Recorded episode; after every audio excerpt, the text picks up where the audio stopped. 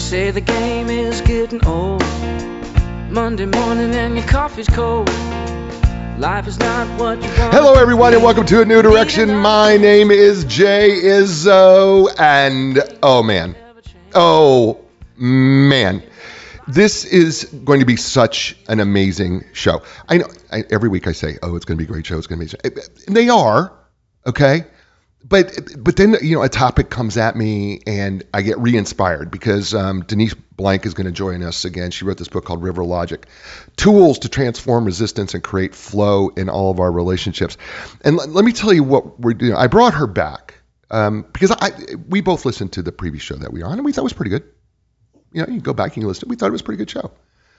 But here's here's what started to dawn on me um, as we were as I was re-looking at the book again, and it was that so often in our business relationships, especially if you're a leader, um, but even not, and, and and even in our personal relationships, we have difficulties with people who don't think like we do, and that puts angst into the conversation. And so often what happens, and I just said this to Denise before the show started. I, I get the sense that so often we're in conversation and we're just waiting for somebody to say the wrong thing so that we can pounce on them and say, see, that's who you are.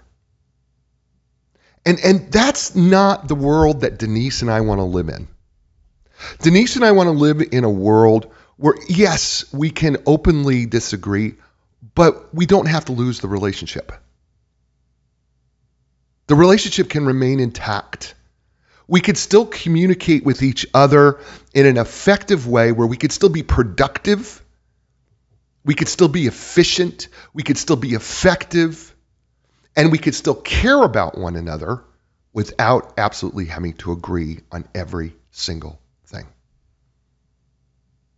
Th- that's the world I want to live in. And and and even though Denise has not openly said it, she's nodding her head like she agrees with that's the world she'd like to live in too. Absolutely. And is there a way to do that? And and the answer is yes. And and and you go, well, the, the book's named River Logic. Yeah, well, she uses the analogy of the river to help us understand how we can communicate better with, with each other. If you've never been on a river, right? Running the rapids, right? It doesn't take long to get that analogy in your head. Things can get a little sticky pretty quick. How do you navigate that? Isn't that what our communication is? Isn't it navigating communication so that we can actually maintain the relationship, still be effective, still be productive, and still have a relationship at the end of it where we can bring the canoe or the kayak to shore right? And and still be at peace. I don't know. I think so, and I think Denise does too. Matter of fact, I know Denise does. She wrote the book. So we're going to talk about we're going to talk work through that today uh, in the book, and and but before we do that, let's do what we do every week, right? Well, the truth of the matter is, every week I walk you through your four part person, right? Your physical, mental, emotional, spiritual person. And the truth of the matter is, we are four part people, and if we're not working on each one of these areas, uh, we're not growing. And you know, my philosophy: if we're not growing, we're dying because we never stay static, which is the truth. And so, what I have you do is evaluate yourself on a scale of one to ten. Uh, one being, ugh, boy, that's pretty bad, and then ten being, oh man, that is awesome. By the way, whatever your number is in each one of them, even if it's ugh, okay, and I don't know how to spell that, otherwise I would spell it for you. But whatever that is, right? I don't want you to go, man, I'm I'm I'm doomed. That's no no no no no no. Whatever your number is, even if it's low, that's your starting point to improve. Right? That's your place to find your new direction. All right, so let's take the physical area. Scale of 1 to 10, 5 being average. How would you say you're doing exercise, eating right, drinking enough water, getting enough sleep, doing what to do to take care of your body? A scale of 1 to 10, 5 being average, what would you say, right? Okay. You got, okay, you got that number? Right? So if you're a real low number, right, what you're thinking is, okay, well, I'm a two. I haven't really taken care of my body. You know, okay, so I'm a two. What can I do different? What can I change right now? What what can I do? Right? Is it put down the bag of chips? Stop drinking sodas? maybe get rid of the fast food diet. What is it? Right? You can change something, right? If you're a higher number, regardless of what you're at, you know, it's a little tougher because you're doing probably most of the right things, but you got to tweak it a little bit to improve it because this is this is a journey. Okay? So that's first number. Second number is the mental intellectual number, right? Truth of the matter is we're right brain, left brain people, right? We have two halves of the brain. Those brains need to be worked on all the time. The right brain is that creative side, the left brain is our logical side. And we've got to be working on that. We've got to find ways that we're exercising the brain. We have to grow on our wisdom and knowledge and understanding of what we do um, and, and how we do it. And, and, and that can include our personal lives and our, and our professional lives, right? One great way to do that is read a book that's a great way. That enhances both both halves. But you, there's other things you do, right? I mean, you read a book, you can also take up a foreign language. That'll help you grow both halves of the brain, right? Doing the right thing. So, on a scale of 1 to 10, how would you say you're doing? All right, so that's your second number. Third number, all right, that's the emotional number, right? Real simple. How well are you able to control your emotions under stress and pressure, like even when you're hangry? And then, two, how well are you able to tap into and really understand the emotions of another human being? Ooh, right? You'd say you think the first one's hard, the second one's tough, right? Because that means that you actually have to. Oh, I, Denise is going to talk about this too. Listen, really listen. You got to be present to do that, and then you have to have the emotional vocabulary to deal with it. Because if you're going to get through the rapids of a tough conversation, to communicate, well, you're going to have to have a vocabulary. So on a scale of one to ten, how you say you're doing there. And then finally, the spiritual area, and you know, I, I, there, you know, spiritually, here's the thing, uh, spiritually, uh, we, we we're all spiritual. Uh, we all have faith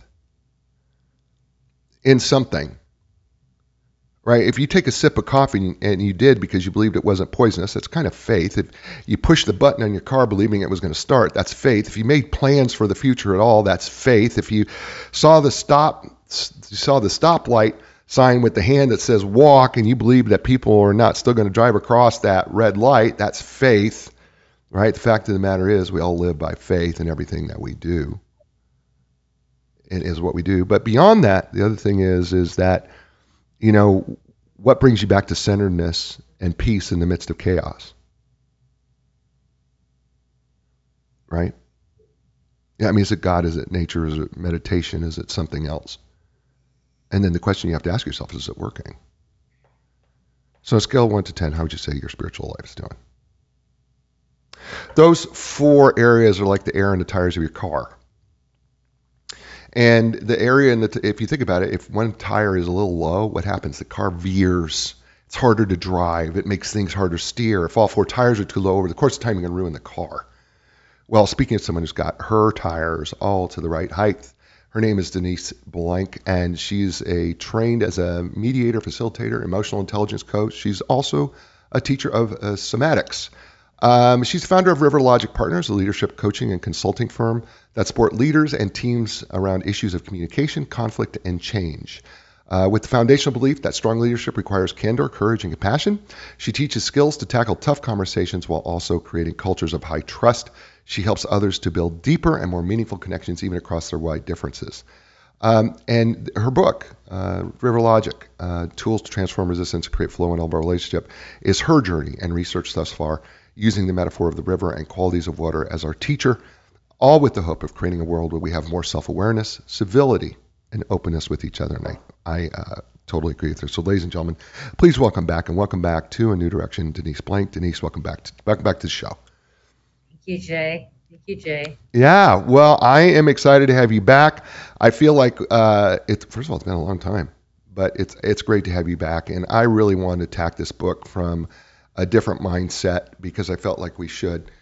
So, Denise, we live in a world of conflict. I feel. And I feel that our communication is always at conflict. And there's a and it's a and by the way, not all conflict is first bad, all right? But I think the problem is is that oftentimes in leadership, and you're you know you've been awarded you know leadership in in you know for doing leadership, um, and and one of the things that I often find is that when leaders are trying to communicate to their employees, they they what they're really trying to do is get their employees to do what they want to do, what they want them to do. And at the same time, there's the employee who says, I don't know that I want to do what you want me to do. and we can get at a little bit of an impasse. So, and then there's a personal life, and you and I just talked before that. So I'm married. I'm, I'm going to be married 25 years coming up, and you know, and it's awesome. But it's not always been perfect communicating wise. So, how do we how do we start approaching a, a place where, as a leader, regardless of where where that is, that we're at a place where the communication's at a conflict? Where do we start? I think that, first of all, conflict for a lot of people is a word they hate. Yeah. The experience is something they don't want. Yeah. And most people, from my research, are seriously conflict avoidant. Mm, Maybe 75%. yeah, yeah. Here's here's the good news and the bad news. Conflict just is. It's inevitable. it's literally inevitable. You will have differences of opinion. Right. You will have different ways of thinking and feeling, um, no matter how nice of a person you are. Right. So you get people together. So the problem for people who want to avoid it at all costs is good luck.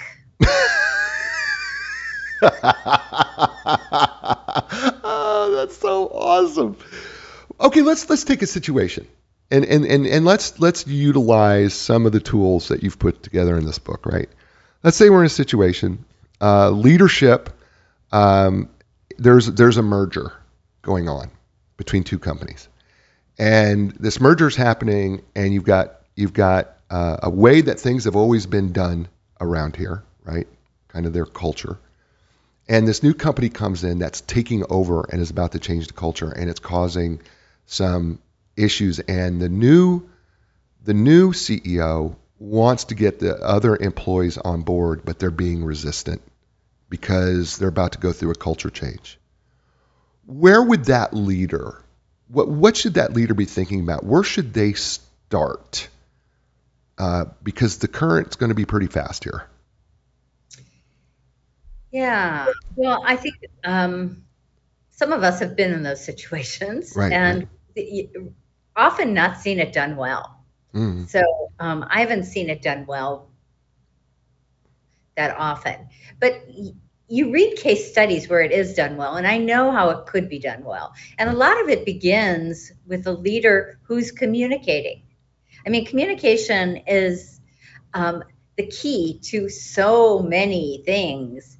And a leader who is communicating who they are, what their vision is, where they're taking the organization, what's been good that they want to keep, what are some of the things they're going to shift. Um, it's hard to lead if no one's following. right, right. Um, so you have to really develop that leadership vision Right, and get people on board. right. And it may be that you do it in small focus groups, Mm. um, one-on-one, an all-hands meeting. But that is really going to be a key piece of getting people engaged and also listening to them. So in the small groups, it's really hearing where some of the challenges are Mm. and really being able to acknowledge them instead of steamroll through them Mhm. because um, people have history with an organization. They Right. care about that. To completely throw out all of that is really not going to be that easy for this new leader in terms of getting people on board. Yeah. You, There's Well, I, when I, when, oh, I, I'm sorry to cut you off here, but I'm just thinking through something that you just kind of just triggered me and something you said in the book. I know that confluence is where two rivers meet. And I know this is not the perfect analogy because we're talking about a merger, but it, I can't help get rid of it. Because, and then you talked about listening because in that chapter you talk about listen with heart and curiosity. And so I start thinking through the biases that you talk about and having to be, I guess, being more self aware. Can you can you dig, dig into there a little bit in this case? Are, are you still talking about the leader? Yes, yeah, yeah, yeah. Can we talk about that merger in terms of and that leader taking over another company where it, that is related to chapter two, where you're listening with heart and curiosity to make help make that change. Yeah, I mean, first of all, think about this leader having a lot of people they need to influence. Mhm. Uh, In conversations, we may be just talking to one person or a couple people. So that leader has to be really aware of the culture that they're wanting. And so there is a lot of listening and asking questions and not just saying, this is my way or the highway Right. um, because people will if they want to keep their job they will follow but they will follow very reluctantly and they will Right. do whatever they can to sabotage hmm so in the long run you really haven't gotten buy-in And and there's this thing that you talk about in this chapter that I think all of a sudden applies to this um, as I'm developing this out, and it's perspective taking. And you have four perspectives: listening to self, I perspective, we perspective, and it perspective. How would those fit in into our um, example? The listening, I, we, and it. well the i perspective is is is really the work that we're doing with ourselves. What do i think? What do i believe? How do i feel? What do i want? It's it's really doing some reflection on that and getting really clear maybe why it's important for you. And that's some work that we need to do with ourselves maybe with a partner as a listening partner um, but if we just stay with that and then focus and push we can kind of um, see what kind of results we're going to get the eye the eye perspective which we often see out there this is my way mm-hmm. is not going to be that helpful. So the we is when we get into dialogue, like and asking questions and listening. Mhm. Like what will it take or how can we make these changes work or what are some suggestions you have to get people on board who maybe are resistant or there's a whole range of kind of conversations that move into the we Mm. um, that are really important. So, you know, I like to think when you're in the we conversation, you're standing next to each other. Mm. You're not across from each other. You're really looking out at the horizon, and at the horizon is sort of the it. Like the it is like, okay, here are the issues that why we need to make the change. This is what's going on in our company. This is what's going on in the industry. Mm. These are all kinds of reasons that we have kind of decided we need to do X, Y, Z Mm. and they're hopefully data. That's what the it conversation is. It's like really specifics and concrete. And so those all those conversations become really useful. Mm. Um, if we just talked about the we, but you never gave any of your feelings or your thoughts, that's not enough if we just talked about the it conversation here's here's the data here's the reason but we never got into how i feel how you feel what there's not it's not enough and so that's where I, I think those perspectives all come together to become a much richer engaging conversation Yeah, I, I, when you talk about the I, we, and the it, so simple, so practical, and yet we have to, and we can't do, you can't just have one. You really do have to have all three constructively to make it work. And and that's that that's what I think we miss most often is right. I mean, we, we do have to have all three. you know it's a good little diagnostic really when you think about it Mm. because it, you know I've never actually talked about this with anybody quite like you and I are talking about it right now, but um, especially with the example you're giving. Right. But you can begin to see where things have gone awry, Yeah. um, like what's getting missed. Yeah. You know, and I think this I piece is really important. People really need to hear how someone is thinking Mhm. and feeling. Yeah.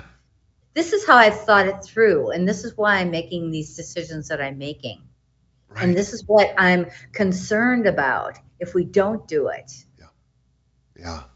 Yeah. Powerful. It is powerful, and the more I kept thinking about it, you know, the, especially as I was trying to apply it to different situations, I was doing the same thing you did. I had that aha moment with it, going, you know, it's really a very simple but yet pragmatic and practical piece here. Am I in? Am I using all three of these perspectives? Is it the I, we, and the it? Because I got to have them. I got to have all three. And if I'm not, if I'm not achieving all three of them, I am not communicating. Well, you're not communicating well. Well, well, that's what I mean. Yeah, I'm not communicating effectively, right? Yeah, I just I just love that. I love that part of it. Her name's Denise Blanc. The book is entitled River Logic: Tools to Transform Resistance, Create Flow in All of Our Relationships. We're just getting started. Uh, you're going to enjoy more of her, I promise, because we're going to be dealing with these type of examples all throughout the show. You're listening to her here on a new direction. Hey, folks, Epic Physical Therapy, whether you're recovering from an injury, surgery, suffering everyday aches and pains, having difficulty performing daily activities, maybe a professional athlete looking to just improve uh, how you move and feel. Uh, the elite team at Epic Physical Therapy will provide you with a customized treatment program that is just for you when you're looking for your epic relief, your epic recovery, and epic results. Go to epicpt.com. That's E P I C P T.com. And Linda Craft Team Realtors for more than 38 years helping people transition in life. Whoa, Jay, I thought you said that they were real estate people. They are. But think about it. You know, when it comes to transitions in life, right? Every place you've ever moved, it's been a life transition. It has. Well, they've helped thousands of people being able to make that life transition smoother, right? Help take some of the stress out and, and make the process easier. So when you're ready for your next life transition, you want to reduce the stress in that transition. People who are, they really do know their business when it comes to your life and the housing industry. Go to Linda Craft Team in Realtors. It's lindacraft.com. It's L I N D A C-R-A-F-T dot com. And we're back here on A New Direction uh, with uh, my friend Denise Blanc, her book, River Logic Tools to Transform Resistance and Create Flow in All of Our Relationships.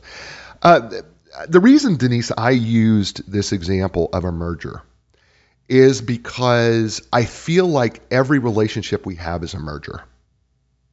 So that, like, you know, even as, as you and I are developing our relationship, it's a merger you know, you bring in your own set of ideas, I'm bringing in my own set of ideas. How do we communicate that effectively? Are we good at it? Do we need to improve on it? You know, what what what do I need to do? What do you need to do? How do we need to make that happen? But that also applies into businesses because so often new leadership takes over. Well, that's that's a transition that acts like a merger because all of a sudden a new leadership comes in and there's a culture shift or a culture change. And that makes things difficult. And I start thinking through your book here right? And you know, maybe we're at an impasse, right? Uh, and you know, you talk about chapter three. You look for more, look look for and move through openings, right?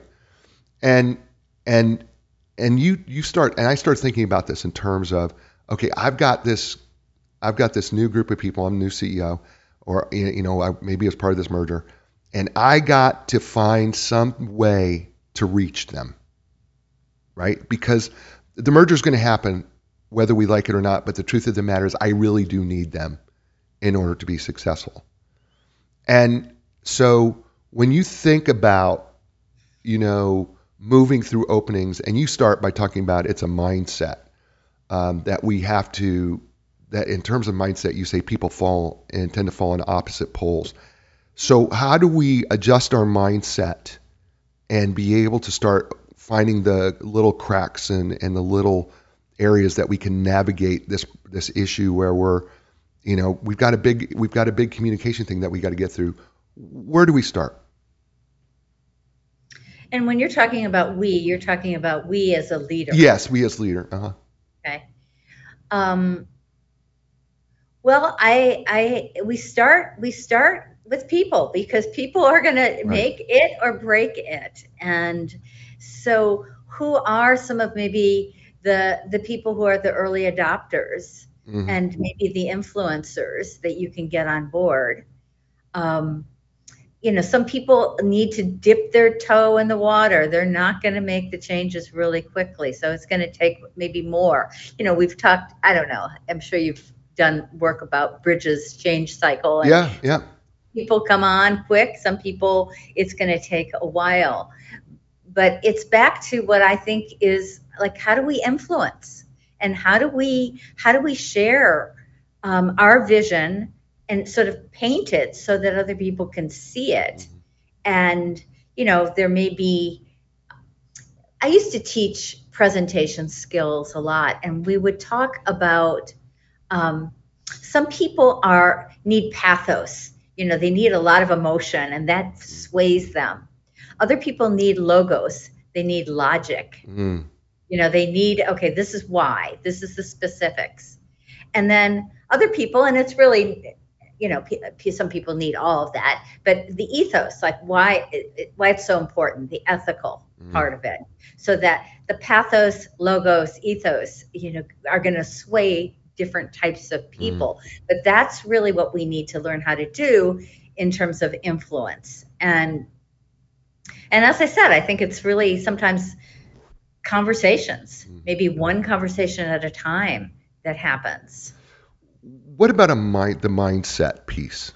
How, I mean, from both perspectives, not just the leadership perspective of what their mindset needs to be, but even maybe the employee mindset. You know, because we're at, you know, we're a little at odds here. You know, our culture's to change. What do we need to do with our mindset, and how do we go about changing that? So in my book, I talk about the the pole of optimism, pessimism. You know, there's realism, but the new word that I was sharing in our last talk was this idea of being a possibilicist, Right. and that idea that there are possibilities that we can begin to see that allow us to move down that kind of more optimistic framework.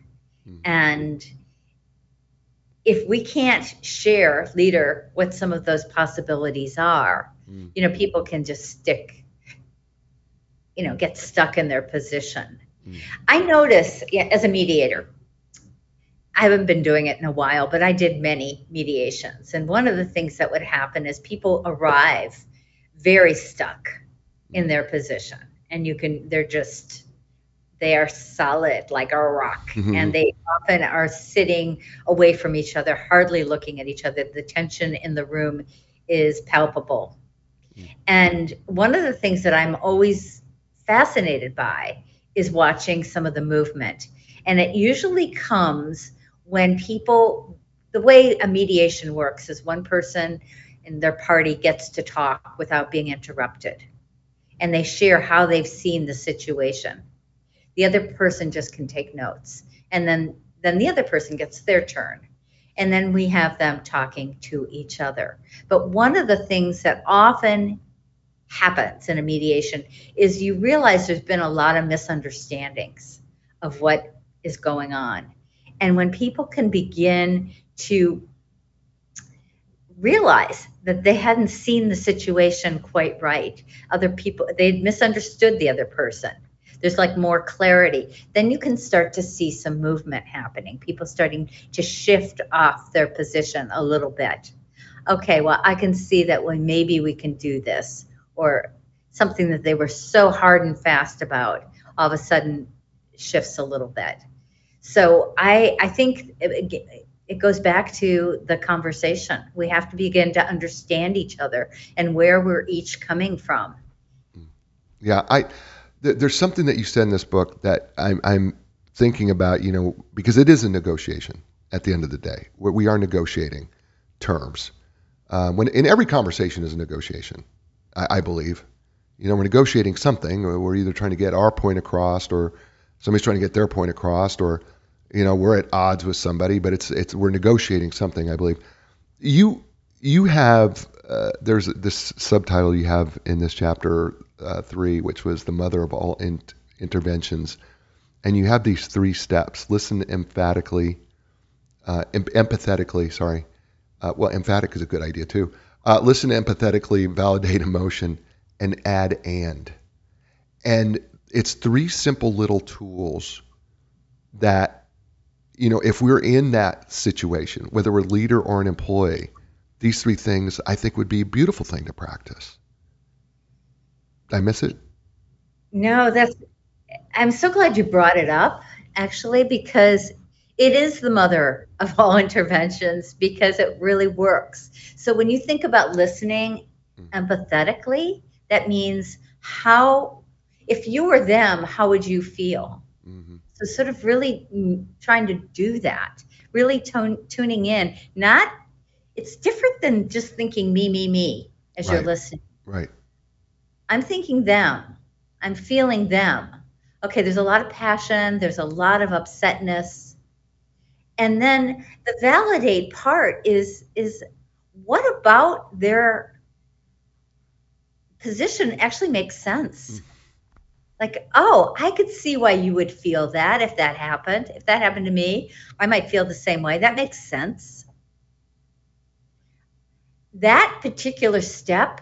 You you can watch it in real time and watch how the temperature just comes down Mm. when you do that. Right, right, right. Right. And then And- add, add and. The and is now that you've validated, you can add a piece. And here's here's what else. You know, I understand how you feel about that, and this is what was going on for me, why I, I made that choice. Mm. You're adding your piece on. They're more likely to listen. The and is more available now than it was before. Mm. Mm. Once you empathized, validated, now they're they're willing to listen, and you can you can share Mm. a different perspective, perhaps, Yeah. or add on to what they've said, and yes, that and Yeah. I love that. And, you know, that's, you know, it's, I think sometimes we want to use the word but instead of and. And, and, and because, but that doesn't, it doesn't work nearly as well as and, right? Especially in a VUCA world, right? You know, in a Well, volatile, and- and ambiguous world. There's the reason why. When you do but, you've just negated everything they said. Right, right, right, right, right, right, right, right, right, right, right, right. Exactly. So if you want somebody to be defensive, just do but, but, but. yeah, it's true. That's true. You can't be defensive without. Yeah. Wow, that's good. Yeah, and what a powerful three-letter word. The both of them are powerful three-letter words, but one works more positively and the other one doesn't. It works more defensive, creates defensiveness. That's good. That's good. That's just simple, right? T- conjunctions, right? This, this is the power of conjunctions, right? And I share in my book the example of improv Yeah. because if you've ever taken improvisation, it's it's the core component of improv. So whatever somebody's saying, you don't negate it. You just add. You just add with and. Mm, Whatever crazy thing they say, and and you add your piece. right, And it gets kind of hilarious. right. Um, but it's a great practice. Right, right. In, in, in chapter four, uh, which is entitled "Discover the Path of Least Resistance," uh, I, I want to jump down to uh, change, creating the change. And you say here the best approach to interrupt unhealthy patterns begins with a pause, and the pause principle. And so, in our situation here, where we've got this merger and you got this new leader and you've got these people from this other company who you know the culture is about to change how is a pause what are we doing with a pause that can help make that change happen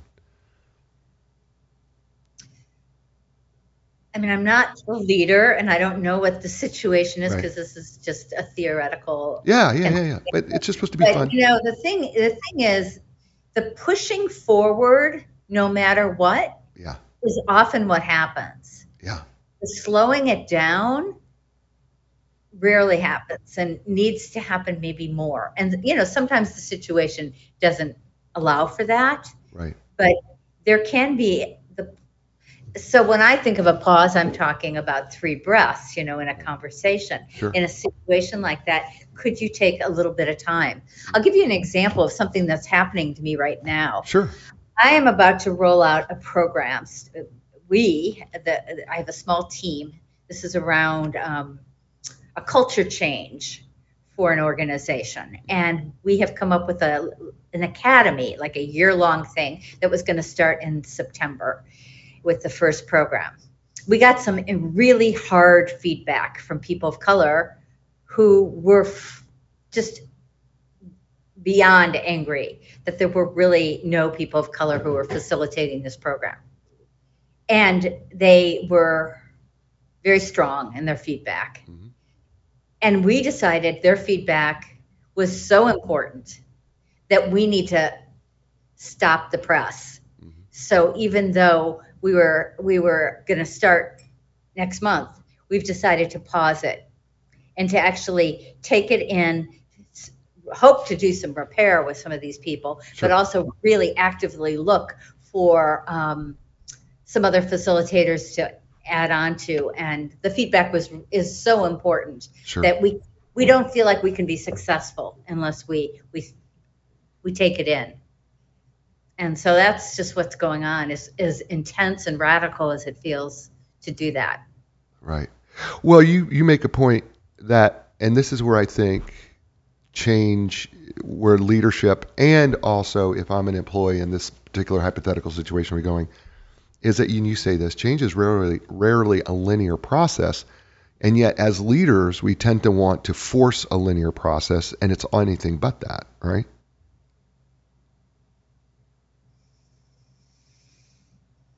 Yeah, I mean, this this whole thing about what does it mean to be a leader? A leader has to realize that it's going to be the people who are going to actually make the changes happen. Right. Right. So how how do we influence the people? Right. And if we can learn those skills, I think we'll have much better leadership. Yeah. Yeah, I just I think when I think about the linear, you know, linearity of it, you know, is I think what often happens is, you know, leaders have this particular vision and they just see it as this straight line moving up, right? And what happens is is they don't prepare often that it's never going to be a straight line. There are going to be have pauses and breaks. Things are going to break down, and you have to prepare for that. And you have to know that things are going to move really, really fast, and then things are going to move really, really slow. And both sides have to be willing to accept that it's just not going to be linear. And that's that's the part that you know when I was looking at this chapter again, as I started thinking through this scenario, going, how often do we force linearity, knowing that it's never going to be linear? Because have you ever been have you ever been part of a company change or culture change where it was just straightforward every single time? I haven't. Yeah. Yeah. Well, I think when you involve people, things are messy. Things are messy, and we just don't like messes. Yeah, but we don't. it is. It's yeah, it's not going to be often easy, but the repair work. I mean, I think some of the best stories I have around challenging interactions with people are when it was messy and we could do the repair work. Right. Yeah, but because doesn't doesn't the other side of that, in your experience, when things are messy and you're able to work through it, isn't that doesn't it actually make a better relationship than it was ever? I I love the language of I, I use the language instead of conflict resolution, conflict transformation. Yeah. Because I actually think that yes, you can transform a situation so Right. that it's stronger as a result of having gone through things. Now you you're in a long-term marriage and you've gone through things. Right. You you know, not everyone makes it, you No. know, in long-term marriage, but if you can ride the waves together, you know, over time, you're more likely to hang in there for the long haul. Yeah, I think I think the one thing about you know being married for 25 years, and and and I just think it's this is relevant to what we're talking about, and that is that I think we have developed a resilience muscle. That we're gonna that we're you know that there's gonna be times when we're not gonna be in agreement, but you know what? There is a solid foundation that says we're okay because we've been through you know, other disagreements before, and we come out on the other side absolutely still loving each other, you know, and I feel like though it's those little things over the course of time that develop this resilience of being that we're still in this together. You know, nobody's quitting here. Nobody's giving up. And I think the same thing can apply, you know, depending on how you do this, and correct me if I'm wrong, but even in a business situation, the more that your team can go through together, I think, you know, when bigger challenges come, there it, there is greater hope for you being successful through and tran- and what you call conflict transformation. At, at least that's how I see it. Do I got it wrong? No, I don't think you have it wrong. I think there's just another piece to it. And, okay, I'd love to hear it. is we have to really care about what's going on with the other person. So, what do they need that they're not getting? Right. How are they feeling? Yeah. And and being able to understand the needs and feelings allows us to be empathetic. Mm. And if we can do that, that we have a much better chance. And and that's really where the transformation happens anyway. Yeah. Like, oh, there's I was, you know, there's a, there's, this is a silly little thing, but I, there's a New York Times article that I was just reading, and it, it became a viral article. It was sort of like why my marriage um, fell apart because I didn't do the dishes. I don't know if you ever. I've never seen it, but I love it. Go ahead. But it, it the the there's like a a follow up. I remember seeing it a long time ago, and the follow up was this particular guy really reflecting on it wasn't just that he didn't do the dishes, it was reflecting on the fact that his partner really wanted him to do that. And it wasn't a big ask. And the fact that he wouldn't do it again and again is what really destroyed over time their marriage. Mm. It's really poignant, really. Yeah, yeah, yeah, yeah. Yeah, it really is. Right. And and it goes back to, you know, the opening thing that I open with, right? In that, you know, we talk about controlling our emotions but how well are we able to truly tap into and understand the emotions of another person? And then take action on it. You know, it's it seems so simple when it comes out of my lips, but it's not it's not that simple. Because you as a person have to be able to truly want to tap into the other person's emotional state. You have to truly want to understand it and then you're going to you're going to have to have some action that's going to help change that. And and that's by the way that's not easy. Well it's not easy it's not easy either way. It's not easy right. to understand our, how we're feeling because it's usually one not one feeling. It's right. usually a lot of different feelings. Right. And it's not easy to understand somebody else. So the only way we can truly understand is by asking. Mm. Beautiful. Yeah, so simple. So simple. She's so simple, right? And yet so practical, right?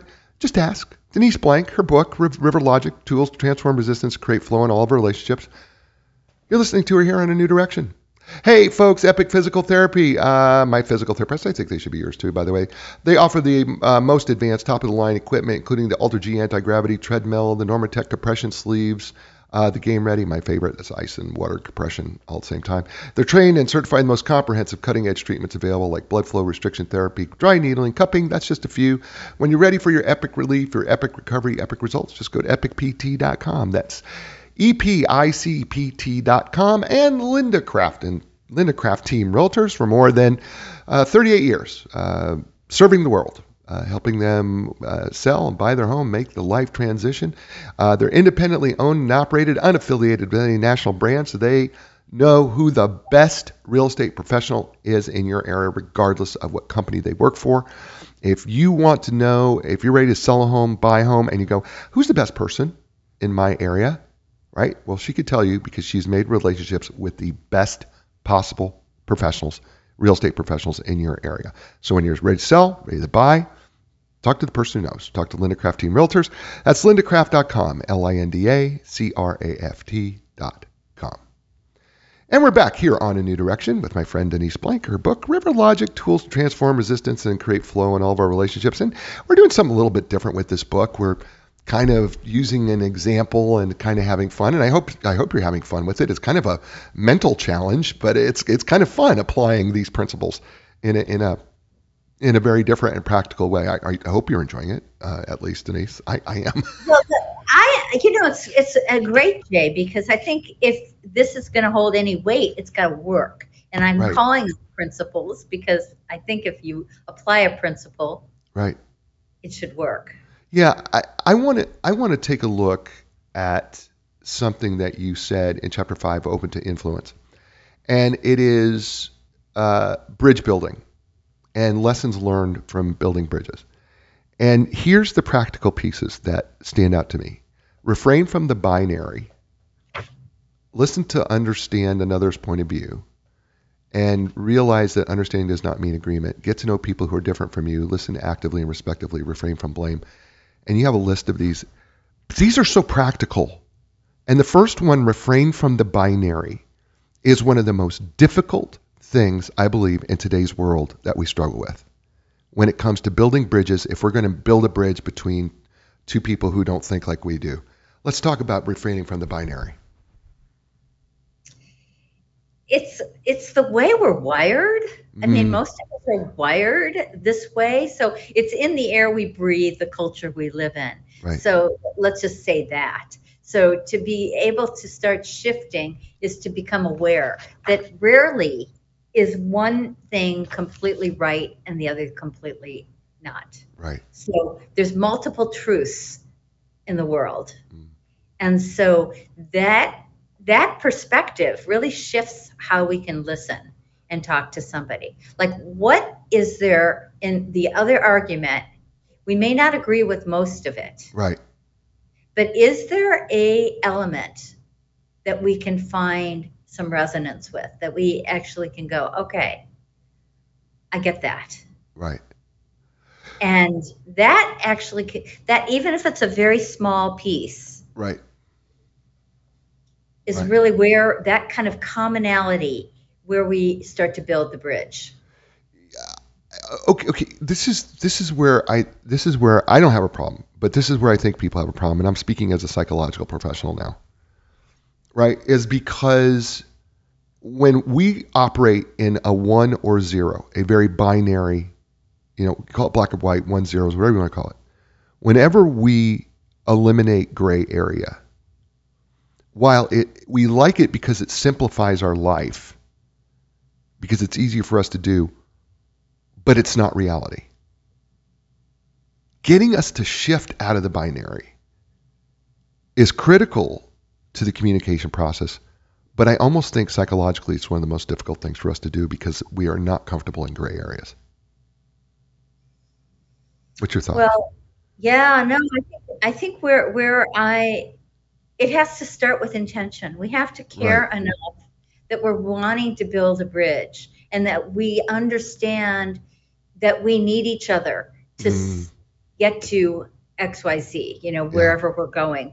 And with that kind of understanding, it may begin to soften some of that kind of unwillingness to to look, you know, at some of the gray area. Without it, we're just rocks, like I say. yeah, yeah, just like and we know where that goes you know and if it's in conflict sometimes it goes to court right, Right? right, right, right, and, and let the judge decide right. Let the jury decide Which brings me to point two that you make and listen to understand another's point of view and realize that understanding does not mean agreement. Why do you think this is so difficult for people that if they listen to a point of view that is not like theirs, that they feel like on some level? I mean, I have my own psychological idea of why they do this, but I want to hear your perspective. And why is it when people go, well, I'm not going to listen to that. I'm, I'm just not going to listen to that. Because what do you, is there a fear that if they listen to another point of view that they've compromised themselves? What do you think it is when they say because it's I- it's critical?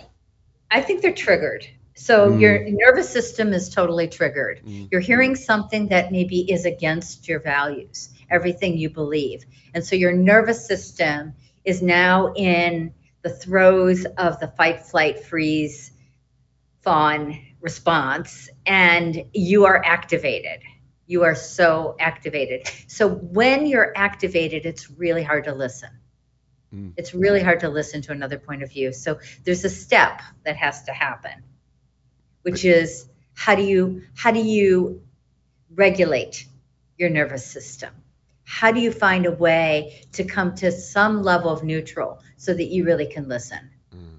And you know, I have some strategies that I oh, that sh- I do. Share, I share. I mean, the one we talked about, which is the the three breaths, is like your go-to. You know, it can be there for you anytime, any place. It allows you to just begin to quiet your nervous system. Mm. So that pause.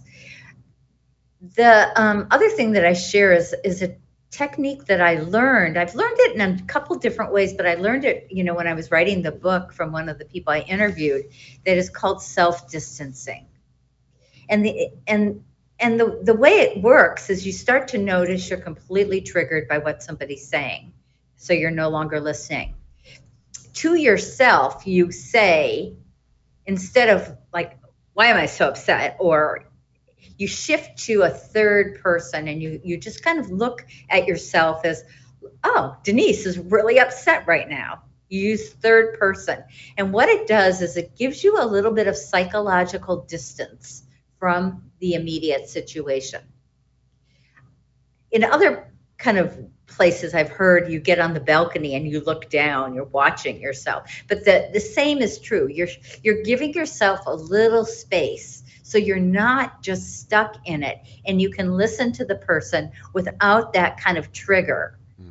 um, which is really important if you want to actually be able to reflect what they said and and and have them hear know that they're being heard. Mm. so that's a technique that actually has to happen. But you have to do something and there's probably lots of other techniques yeah. in terms of being able to get your body to the point where you actually can listen. And and i'm going to jump from that to something that you say in chapter 7 that just resonated with me as you were talking. And that is i can hear somebody i don't actually hear them um, by the way, just to let you know, I don't, I'm not having anybody yell in my ear, but I can hear someone in the listening audience say to me, Denise, you don't understand. That's just the way I am. Okay? So, you know, now what are you going to do? How do you, and you say this, of course, in chapter seven, because you say it's called making the shift in section two. And you say to me, people will say, other, that's just the way I am. And I hear this a lot when there's dis- differing opinions or when I will say to someone, go, you know, there's a better way to handle this situation, you know, if I'm coaching. You know, there's you know, there's a better way to handle that. Well, that's just the way I am. What's your response to that? I think you can change. I mean, if you want to, if yes. you want to change, I think there's there's other ways of doing it. Yeah, there's lots of realities. I mean, right. it, I I really like life is much more um, paradoxical than anything. Yeah. And so that this idea of multiple things can be true at the same time is now not everyone can accept that. Mm-hmm.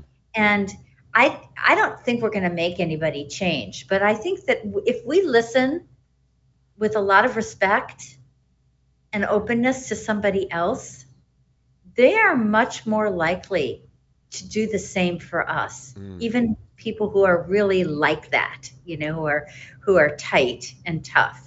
There's a certain softening that happens. And it right. may be much more work on your part, emotional labor, but it is possible. Yeah, well, I think I think that the thing is when I hear somebody say, "It's just the way I am," right? I've already found out if this, they've already told me that they have a closed mindset. You know, versus and you know Carol Dweck did so much work on open mindset, closed mindset, and that meaning that it's it, it, I'm sorry, I should say growth mindset versus fixed, although she did that work too. Um, because if you have a growth mindset, you're saying I can change.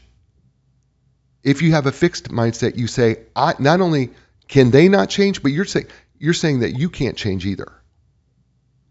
Right? And so so when we when we operate from a growth mindset, it's saying, okay, I've got some growing to do here.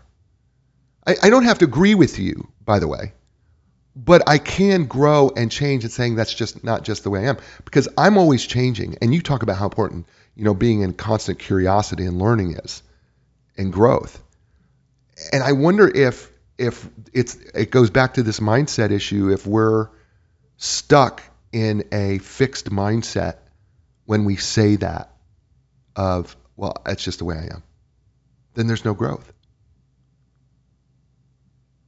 thoughts Yeah. So, are we getting an echo here? no uh Okay. Yeah, no, I think that people people who um, believe something is true, we know it's pretty self-fulfilling.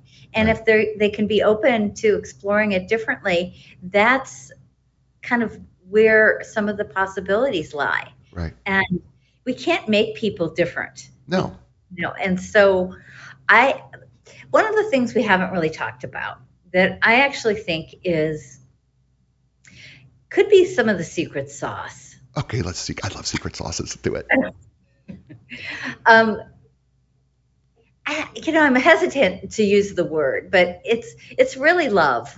You know that we that there's a kind of I mean, and, and if love is too much, you know, it's just kind of appreciation or warmth or you know seeing their best side or appre- yeah, there's all that. People need to feel seen and heard and appreciated, and any way we can do that allows people to calm down and to soften themselves.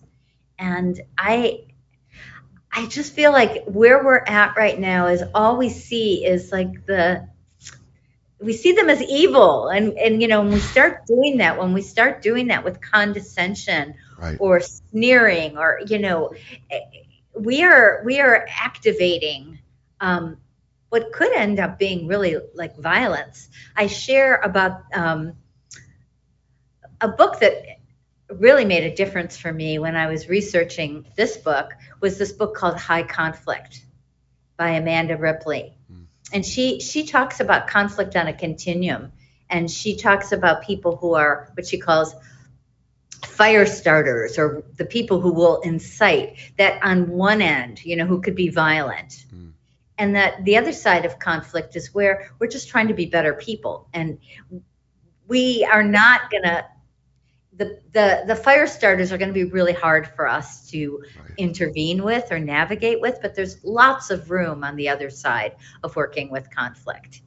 And and in her- book she shares some incredible case studies of some of those people who were the fire starters right and how they began to shift over time and a lot of it had to do with empathy you know understanding somebody else they're very powerful examples Yeah. Well, we're, we're out of time. Um, but I think just to, to hammer in on the point, um, as um, I have Bob who's been typing in questions, um, you know, I don't think anybody's telling you to ever think that you have to think like someone else. I don't think that's what we're ever saying on this. I think the bottom line is I have to listen if I expect any sort of change and to influence, right? But I think what we want to do is we so often want to go, I don't think like you, you know, and I don't want to think like you. So we're not having a conversation and we close it off. And that's not the point. The point is, how can I get someone who doesn't think like me that we can still be productive down the road? And I think that's what you're saying too, is that we don't have to think the same and we can still be tremendously productive.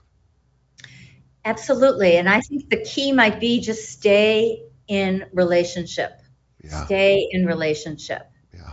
even when it's rocky Yeah. I agree with you. Um, you know what? You've been awesome again. T- tell people how they can get a hold of you.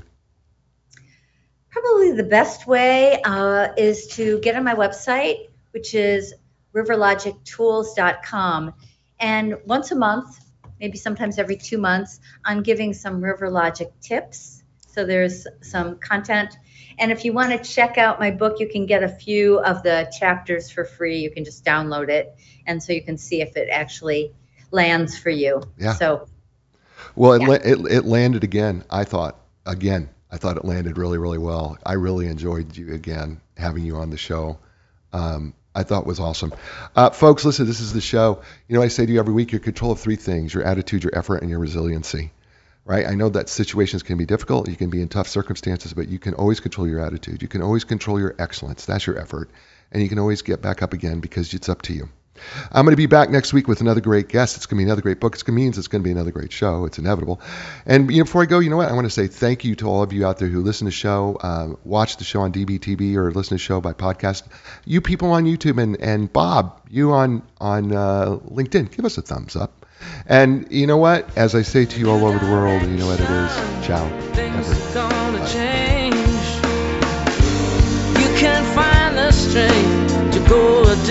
Bye.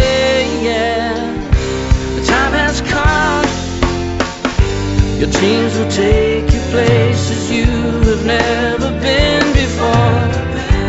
Find your passion, find your strength. Don't worry anymore. A new direction.